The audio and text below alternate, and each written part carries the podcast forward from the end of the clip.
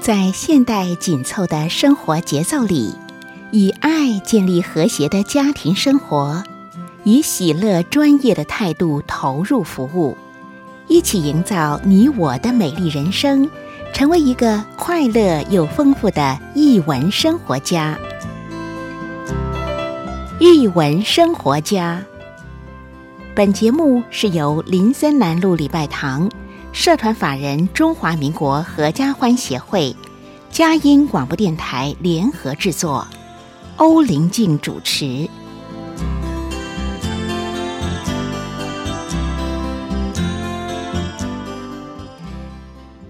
这里是嘉义联播网台北 FM 九零点九，各位听众朋友，大家好！您现在所收听的节目是《艺文生活家》，我是节目主持人林静，很高兴跟您在空中相会。节目一开始跟您分享一个展览的讯息，正在中正纪念堂第二、第三展厅展出的《疯癫梦境神曲天才达利展》。啊，在这边推荐给您，西班牙画家达利，他因为超现实主义的作品而闻名。然后他与毕卡索、米罗一同被誉为西班牙二十世纪最具代表性的画家。这次非常难得，虽然疫情期间我们没办法出国，但是呢，达利展来到台湾，他其实从一月一号就已经开始，到四月十三号在中正纪念堂展出。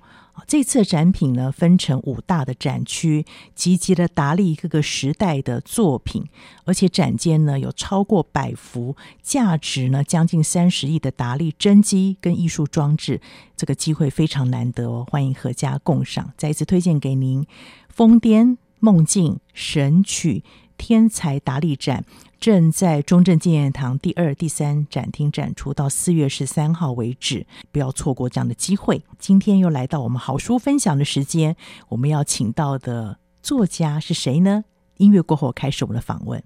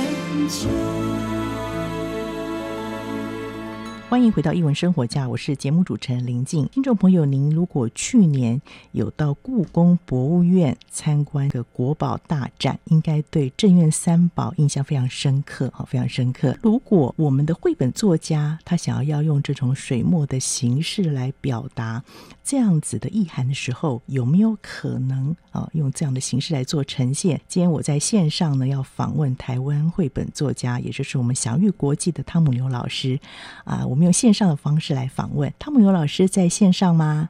呃，大家好，我是汤姆牛，非常开心听到老师的声音。好，所以疫情期间，老师又坐的比较远一点啊。我们用线上访问，但是觉得还是非常荣幸，可以亲自听到声音，好像子浮现出过去读过您许多的作品啊。那知道老师过去呢，他您自己的学业养成背景专业是雕塑嘛？那我们要先来问问看这个大人物的小故事。您是什么的机缘之下决定要投入绘本的创作？好，可以跟听众朋友分享一下这个历程吗？哦，我在学校的时候是学雕塑，后来。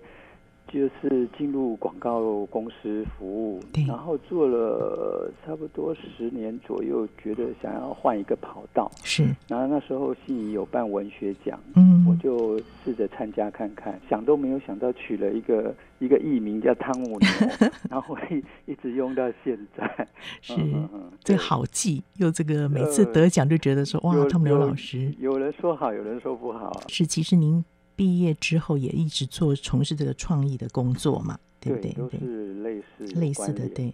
呃，您的创作里面早期可能有自己一个风格，后来慢慢慢慢转到比较是类似，好像这种抽象几何的方式来做呈现，原因是什么？可能因为他那个转变很微妙。对，我在猜想，可能他一段时间我刚好去欧洲。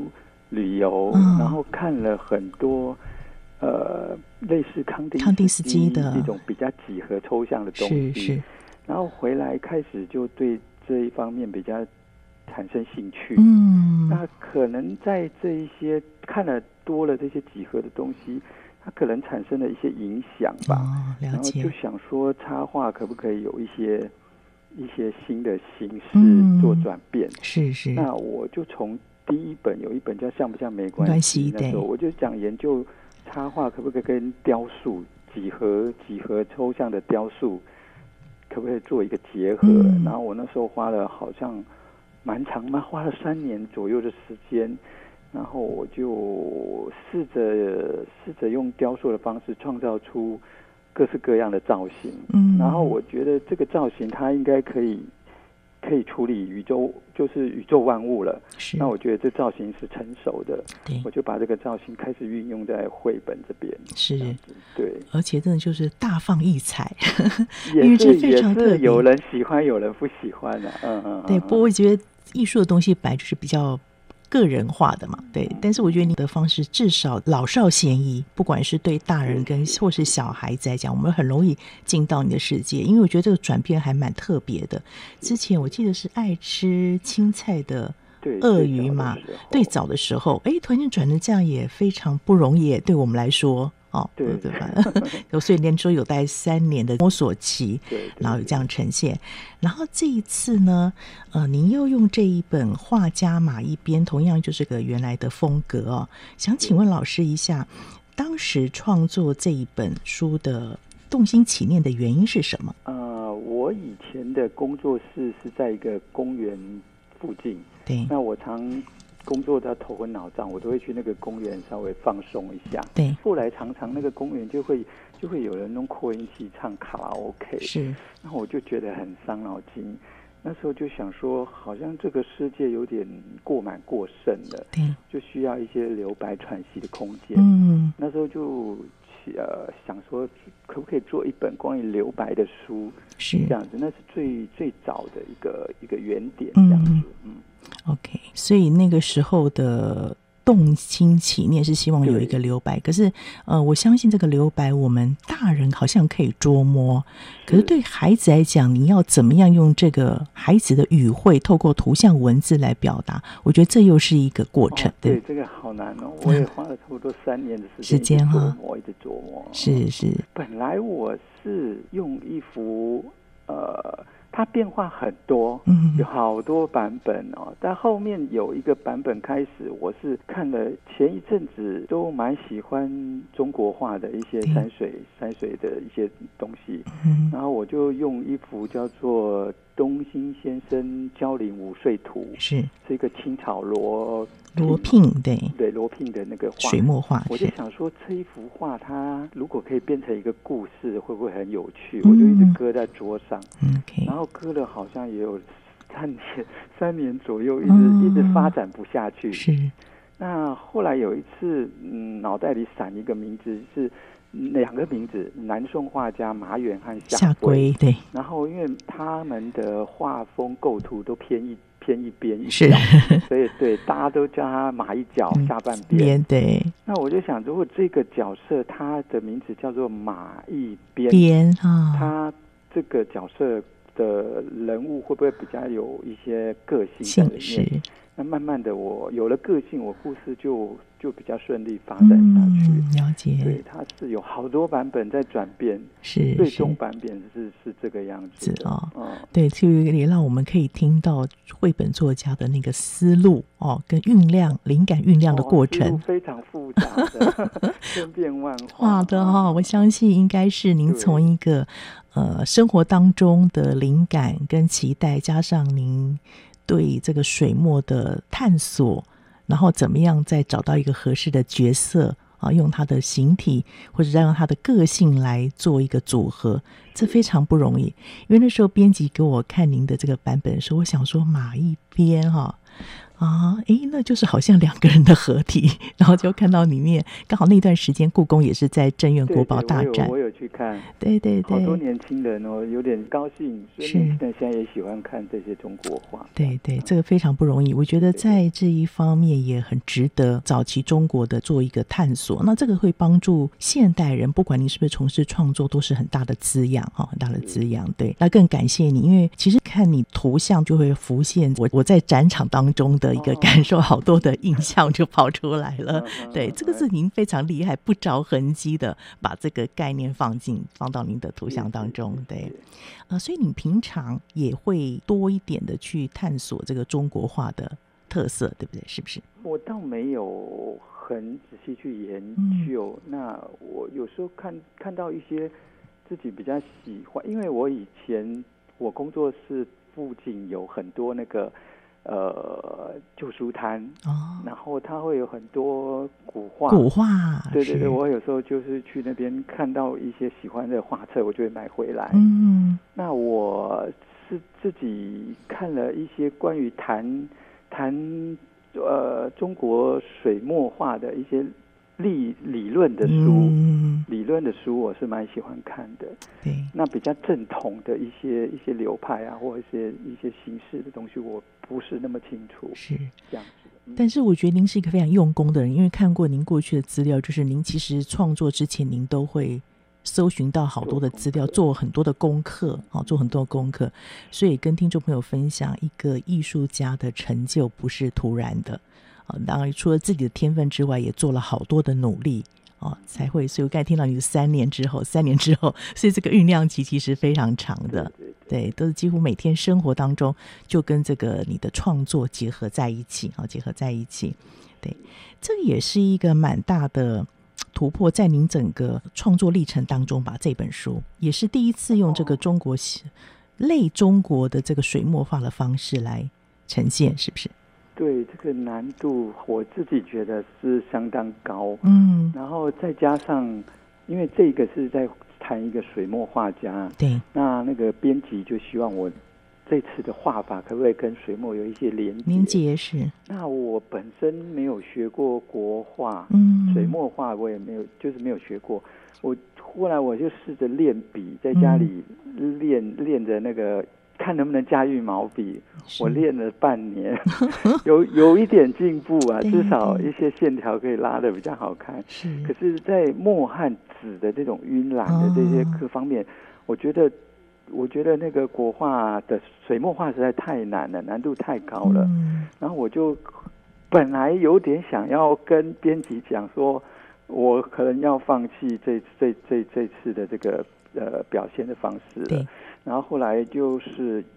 又想说试着把我以前跟雕塑插画结合的精神，嗯，再拿出来。嗯、我这次挑战用水墨和插画的结合结合方式。对对对。那后来我试一试，觉得哎，他那个呃，我的几何和扁平的造型跟那个水墨画还蛮对蛮搭调的，的，是是，对，就很协调。后来就好不容易。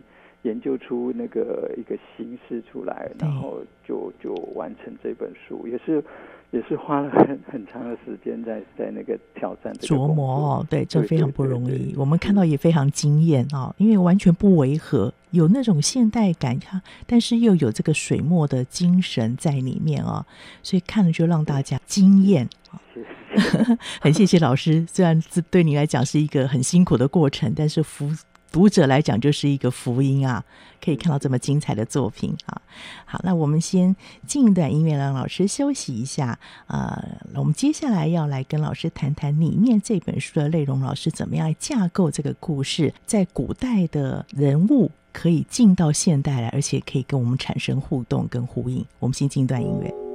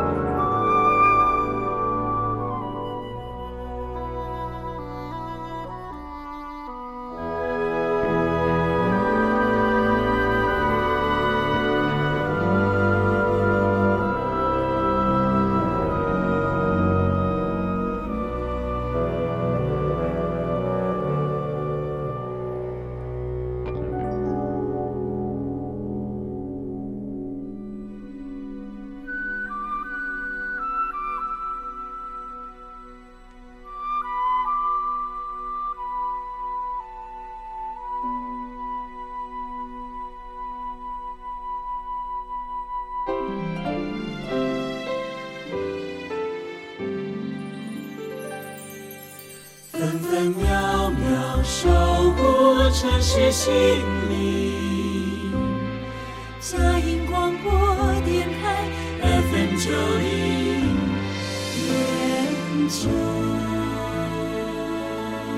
欢迎回到一文生活家，我是节目主持人林静。今天非常荣幸可以请到我一直很呃敬仰的汤姆刘，也是台湾很优秀的绘本作家分享。我们用线上的方式来访问老师的新作品《画家马一边》。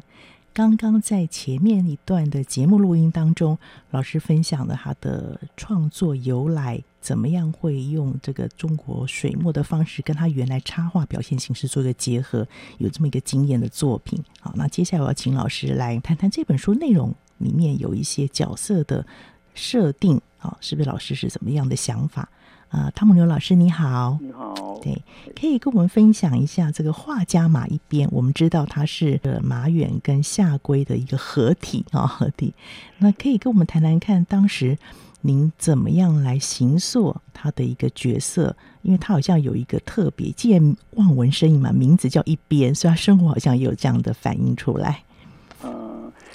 当初我在想，他的个性应该会是有一点蛮偏执的。对。那我想了有没有什么日常食衣住行啊，各方面我都想有没有什么可以可以有一边一边的一个趣味的一个一个一个故生生活习惯。然后想了很久，实在是想不是那么完整，后来就。试着把自己自己的一些东西带进去吧，比如说我自己喜欢散步，对，那我也是会常常看到人少的那个就往那一边走，哦，我自己会这样。那我喜欢早起，我也是喜欢睡在靠近太阳的这一边。哦，真的，哦，就是您生活的原型。对，因为听说早上不要拉窗帘。太阳照射进来，可以分泌那个血清素。哦，真的、哦，对对对，哎，我们都学到了，对对，那个情绪生活会更有帮助。呃、哦，学起来了，真的，谢谢长知识了。然后呢，我是住在湖的北边，嗯、然后没有养宠物，对，我家里种了很多植物，啊，对，那我是想说，这个作家他应该要有一些类似这方面的一些生活趣味，是是这样子。而且您这从生活角度切入，就让这个具好像抽象的名字更具象的呈现了。对对对，比较个性。因为我记得之前柯倩华老师在分享您的作品的时候，提到这个孩子的语汇怎么样，绘本当中抽象的语汇怎么样具象的呈现的时候，他有提到您的几个例子，在您绘本当中很大的特色啊，很大的特色可以让孩子更清楚。抓到了那个具象的形塑，然后这个东西是跟我们生活贴近的，对不对？生活的形态贴近的，对。对，我就尽量我在想的时候，会尽量思考小朋友，小朋友比较感兴趣的一些那个各、嗯、我各方面，食衣住行啊，娱乐这一方面。对对对，那。尽量尽量把我自己抽离啦。如果实在想不出来，只好把自己放进去。对，我记得那时候好像应该看的那一本是最可怕的一天，那个丰子恺得奖的作品。老师那时候呃有特别，里面有一个是您好形容那个主角的紧张的时候，你说他那个呼吸困难有没有？什么东西梗住？那就是我了，那就是我。对，可是对小时候哈，所以这个东西让人家很感同身受，也是我们常常觉得说，为什么要把这个语言更具象化，然后透过您该比如透过五官或者您生活形态来做个结合，大家就能够更进到这个情境当中，哈，更进到情境当中。对，那另外呢，您在这里面，其实您我刚才有说到，就是您说到这个，好像喜欢散步，走在人少的这一边。就会想起一首诗“为情之路”的诗，对，当时有这样的想法吗？呃，我倒不不不知道有这一首诗，嗯、所以当时我就是就是就在想想想想我自己吧，日常生活这样子。对对对，对对对，所以你有这个诗人的特质。哦、没有没有。听说哲学家也很喜欢散步。对对对，其实也是啦，因为创作者需要有一些安静的时间嘛。当平常可能有一些人际关系的互动，但是毕竟还是有些时间要跟自己做对话哈。所以这东西我们可以看到这个艺术家的一个特质在这里面啊。我每天一定要散步，我觉得散步会让我那个那个整个。呃，各方面都比较稳定。嗯，对对对，对，这个也是很重要的哈，因为创作其实是有时候关在工作室里面，对，不对？出去透透透透气哈。所以您对这个自然的呃接触也是在你生活当中很重要的一部分，对，对不对？我我很我家里也种了很多绿色的植物，是。对，我觉得那个绿色植物对我来讲也也很有疗愈的一个、嗯、一个效果，是。对然后我也散步的时候，我也尽量走在那个就是绿树啊、草皮的地方，嗯、它会有一些放松的一些功效。是是，对。另外回到这本书里面，老师其实还是有把这个北宋巨观式山的形体放在这作品里面。当时是有什么样的想法吗？你说类似像呃那个那个巨碑式对巨碑式的对。嗯，我可能无形中受到影响吧。嗯，对对对，我画的时候自然就会联想，好像山水画的构图，然后在这一幅里面，因为我要包含两个角色在这个山里面可以游走。对，那它如果是不够具备式的，嗯、太平平远的那种，嗯、可能没办法达到我要的那种构图的构图的效果。对，可能潜移默化。是，画就画成这个样子。是是，对。老师在颜色的选用部分，这个作品就比较好像比较低彩度一点，对不对？嗯、是因为符合这个山水的特性，是不是？对，我也有稍微看一下，就是一些现代水墨，嗯，他们会用哪一些色彩？是对。那我也发现有一个趣味，就是不晓得是不是这样，我不晓得，嗯，好像紫色在山水。里头蛮少用到紫色这个部分，嗯、对，对，这是我后来发现蛮好奇的。对，然后我就尽量朝呃山水墨会用的一些颜颜色啊，在这个范围内去做它。其实黄色在水墨画用的也很少，比较少，非常少。对，那我为了这个绘本它没有黄色，可能会比较比较暗。淡一些。我加了黄色，这样。是是，对对对，在天空的部分嘛，哈，有加了一些黄色色彩部分。做一些调整，所以老师其实有顾虑到原来水墨画颜色的一个形式，加上你整体的考量，好，这做创作也不是纯水墨的方式，我觉得这也是您在创作当中很重要的有参考值，但是有自己的表述，里面用了一些点描的方式，是不是？点描这个是我那时候也是一直在思考有没有，因为我本身刚才讲过不懂的那个水墨，那我就在思考有没有没有学过水墨画，可是他又画出很有现代感的水墨画的画家，我那时候想到陈其宽，陈其宽老师，对对对。那因为他是学建筑，建筑的是，然后他的表现手法就很有现代感。嗯，对，我就参考他的这个点描的一些表现方式。嗯。对对对，然后再加上我自己的造型，造型啊、哦，对对对。然后蛮有趣是，您过去有些人物造型，现在又出场了，对，对，所以有熟悉感，对不对？对，嗯。这本书到最后安排了小孩子发出那个真理的名言，哈，那个好像。让我们突然间一觉哦，呃，设定最后孩子角色发出最后一个声音。那我记得世仁老师评这本书说，您的创作里面常常有一个让人戛然而止的这个结尾，好，让我们有更多的回想。当时设定这个孩子的原因呢？当时有一个结尾，我不晓得该怎么样处理。对。那我想说，嗯，如果是一个小孩子讲的话，会不会小孩子比较可以接受一点，比较不会有太这本书那种权威感那么重，或者是一个太教条的感觉。对对。然后我想说，如果这句话让他是小孩子讲，会不会比较轻松幽默一点？嗯、这样子啊，是是，当时是。好像是这样子去思考哈，对对对，对，因为孩子刚好讲，我们内容不暴雷太多，但是最后在大人的嘈杂当中，孩子说了一个至理名言哈，但是又是一个非常纯真不违和。这句话透过孩子来说出来，哎，给我们很多的一个提醒，是不是也是您自己平常想表达出来的？我最早表达的是，是我在公园被吵到，我只是觉得世界需要安静，安静啊。对，然后我之前真之前要表达的就有点。呃，有的太环保，有的太愤世嫉俗，有的太大人。对。然后那那些是我原来发展的一个方向。嗯。然后后来一直变成变成这样变成这样子，它有点会是比较像在谈国画的留白。对对。对，事实上我要谈的其实，譬如说，我举一个例子，公园里的虫鸣鸟叫，它其实是都市里的一个留白。是。对。那譬如说，小朋友中午睡午觉。它也是一天的一个留白。嗯，那我发觉现在很多呃小朋友在吃吃饭的时候都会玩看手机的卡通还是什么。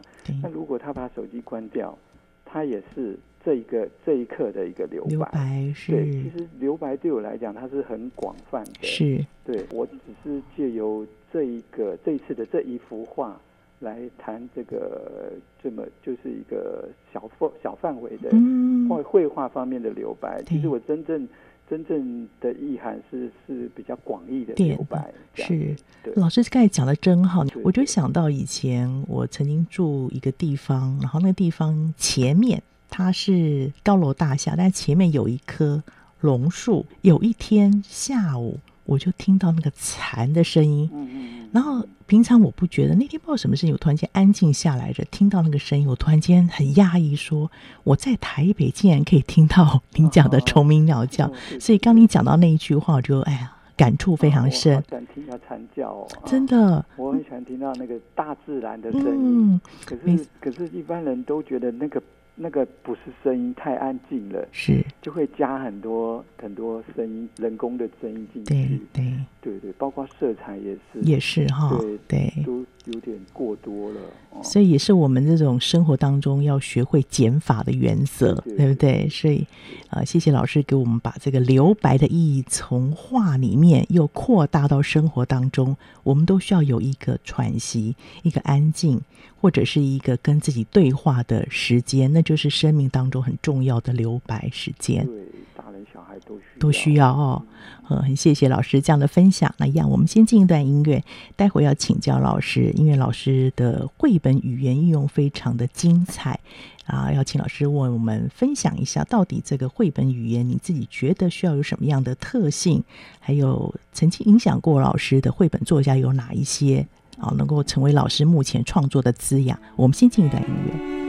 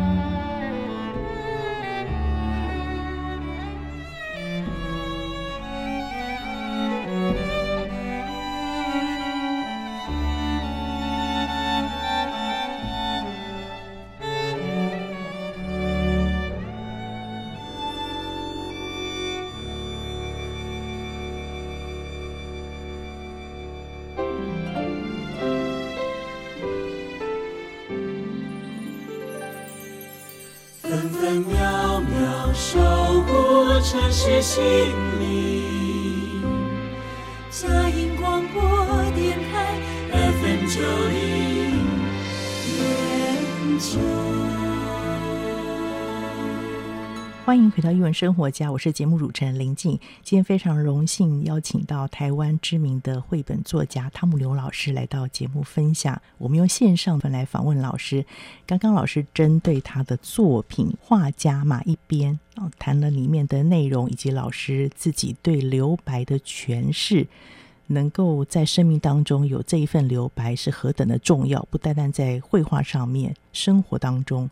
不要忘记了你心中的声音，要给自己一些喘息的空间。这段时间呢，我要再请问老师，就是在谈过程当中就可以发现，在创作之前，其实老师有做功课的习惯，不管是啊搜寻了，比如说这个中国水墨画家的。呃，画种，然后他们的这个做一些探索跟研究之外，还有参考陈其宽老师的画风，哈，都成为老师的滋养。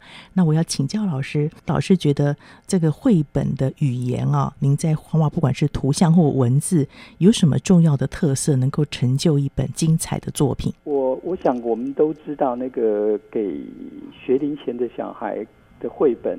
他需要翻页和大人的朗读。对，那我觉得翻页和朗读这个，比如说你这这一页这一一页一页之间的一些变化，它就会关系着这本整体书的那个魔法的一个一个产生。是，那有大人的这个朗读，朗读的一个，比如说这里这个图画书里面的。文字有没有文学性，或者是朗朗上口？是，或是大人的对这本书的一个投入的情感，嗯哼，都会影响这整本书的一个故事的一个节奏，或是一个魔法的一个诞生。是是，这两个是蛮蛮重要的重要的哈。对，因为老师有提到，就是特别是这个故事是不是有趣，是不是朗朗上口？那重要是孩子会不会想要再听一遍，对不对？嗯、这个部分是需要注意的，对。啊，有没有哪些绘本作家是您喜欢，然后也曾经影响过你？我最喜欢的应该是约翰伯林海，嗯，因为我觉得他把动物或是儿童的特质在绘本里处理的非常好。嗯，比如说有一个他谈猫，嗯，猫的好像是书名叫《这是秘密》，是。那猫每天晚上都会跑出去，不晓得在做什么。对。然后他会把这个猫特有的这个特质。像狗就不会有这种行为。嗯，那它还有另外一谈狗的，像寇特尼。对，比如说狗，听说老狗它好像嗯临终前都会自己躲起来，对，不让主人看到。嗯，他就处理狗这方面的特质处理得很好。是。那比如说儿童，儿童有时候，比如说有一个我的秘密朋友阿德，嗯，类似，或者是呃莎莉离谁远一点，他会。在玩游戏的时候，自己产生想象，或者是他有一个想象的朋友，嗯，这也都是大人不会有的行为，而且儿童特有的特质。嗯，那我觉得约翰伯林安在处理这种特质方面，他借由这个特质把它发展成故事。对，我在我觉得他处理得非常好。是是，就是把那个特质做凸显了。对对，对，对，对，其实老师之前在小天下有一个青蛙系列。编辑有来分分享过青蛙大侠江河湖，对不对？还有青蛙阿啾的叫声，还有跳把青蛙小臂，也是把青蛙的一些特质凸显出来。那段时间您也是对青蛙有一些涉猎吗？嗯，我那个时候刚好去一个幼儿园，嗯，就是分享故事。那个幼儿园他们正在呃。做这个田鼠阿佛这个作家的一系列的书的那个那个研究。是，然后我就把他书全部借回来，嗯，然后我就发现这个这个那个作家他常常角色是弄田鼠，对，他并没有做太多角色的变换，是，那我就想说自己也尝试看看能不能角色固定。嗯。那故事去发展不同，嗯，那我就试了这三三本这系列这样子，哦，动机是来自于这里。OK，所以其实我们多去了解其他作家的作品，做一些涉略跟研究，也会成为我们创作当中很大的帮助跟想法，对不对？这样是我比较少做这方面研究。对，那就是刚好一个机缘巧合，刚好他们有一系列，一系列就比较好去看出这个作者的一些脉络。脉络哦，对对对。那如果是一两本的话，可能就比较没办法有所有所脉络的可以观察出来。这样也是因为每个作家的创作方式都不太一样啊，有的是这种系列性，有的就可能是单本单本有不同的呈现。对。但是老师刚好也会抓到了这个很重要的特点跟语汇哈，所以成为你这个创作的一些上面的一些特色。还有就是，我想常常有人会说啊，那个灵感创作的灵感哈，呃，到底怎么来？其实我们刚才老师也说过，其实就是生活当中去截取。那想请问老师，您怎么样把这个些灵感付诸于实现呢？你会有一个记录本吗？然后。我会墙上会有一张纸，嗯，就是把我忽然想到的一个一个想法，就是譬如说，我现在墙上有贴到一个百兽，百兽拜野猫，嗯，或者是哎，我觉得这个百兽拜野猫这一句话，好像就可以发展一个故事，听起来就很画，很有图像感。或是园丁鸟，我有时候在书上看到园丁鸟，嗯、它会它会装扮它的房子，然后来。吸引他的异性，嗯，我觉得哎，园丁鸟是不是也可以发展一个故事？是是，我大部分都是从这种一个一个名字来当它的原点，常常会有一些想法是来自于这个，然后我就试着看能不能把它延展成故事。嗯，那事实上一个故事它延展开来，不是一个点子就就可以。发展出来的是，它还有一个线，一个面，还有成一个整个成一个故事，嗯、故事的一个形。对，它很多都会没办法发展下去。是，对对对，有些有些可能会割的割了一段时间，嗯，它会有几个互相产生连接。对。反而会迸发出一个完整的故事，都是有可能，都有可能哈。所以如果碰到一些瓶颈的时候，也许就转换一下，对不对？不要。那么快放弃哦，摆着一下，对。歌者通常他会有一些变化。对，像老师三年之后就有一本新书，三年之后就有一个新的 画法，对对，对。割了好多，一大堆鸽子在那边的，嗯。这个我们很期待，之后应该会有很多更精彩的作品出来，对。嗯。那您对这些后辈有没有什么样子的建议，或者是给他们有一些提点？就是如果真的想要走从事着绘本创作的话。您会给他们什么样的建议？建议他们要好好珍惜一开始的这这几本 这几本童书，因为它会保有它最最原原生的这个对绘本的一个想法。对，那慢慢你会就像儿童画一样，儿童画它最最早期的那几本书，对在，最早期的那些绘画都纯真度是最高的，有点。类似浑然天成这种趣味在，嗯、是。那后来随着时间或者是慢慢成长，接触的越来越多的话，它都会产生一些改变。对。那改变是必必然的，必然的、哦，对，必然的，你才可以更进一步，要不然你会没有办法永远停滞在统治那个阶段。是。对。那我只是说，珍惜在统治这一阶，这个还没有接触很多绘本之前的。嗯这个阶段要好好的把你的想法保存好，嗯，那或许你将来产生了一些改变的时候，可以再回过来看一些你最原原始的一些想法，想法，再做再做一个你后来比较成熟式的一个调整，是是，对，像宝藏那个算是。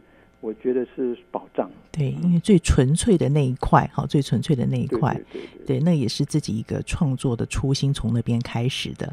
所以我想这样的方式应该是很多人没有想到的。很谢谢老师给他这样的提点。对，最后请教老师，未来还有什么样的创作计划吗？嗯，我现在在发展有两个故事，同时在、嗯、在。进行是，那看哪一个比较顺利，就先完成哪一本。嗯，对，因为我常常故事会改来改去，所以我有时候讲这个，它可能都会变成另外一个故事。没问题，这就是创作嘛，常常有好多的可能性，对，对，对，对不对？有时候当下给灵机一动，但事后的琢磨加上生活的体验，或者是有一些新的议题进来之后，让它更丰富、更完全。我们很期待老师新的作品，继续来滋养我们这个时代。谢谢。也谢谢老师今天接受我们的访问。我们首播在电台，过几天之后呢，你可以上我们嘉一联播网点选下载区。那今天所有的访问连接都在这上面。大家如果想要对这这本新书《画家马一边》更多的认识，或者是呢，今天老师讲到好多他创作历程当中的精华哈，那个宝藏啊，我们常说那个 paper，所以那个有创作者有需求的时候，真的要来听这一集，听听老师的分享、老师的经验、老师走过的历程，以及老师的这种初心，对大家很中肯的建议，这些都会帮助我们成就更美好的创作、更美好的生活。谢谢老师，谢谢谢谢。那听众朋友，谢谢你今天收听，我们下周同一时间再会。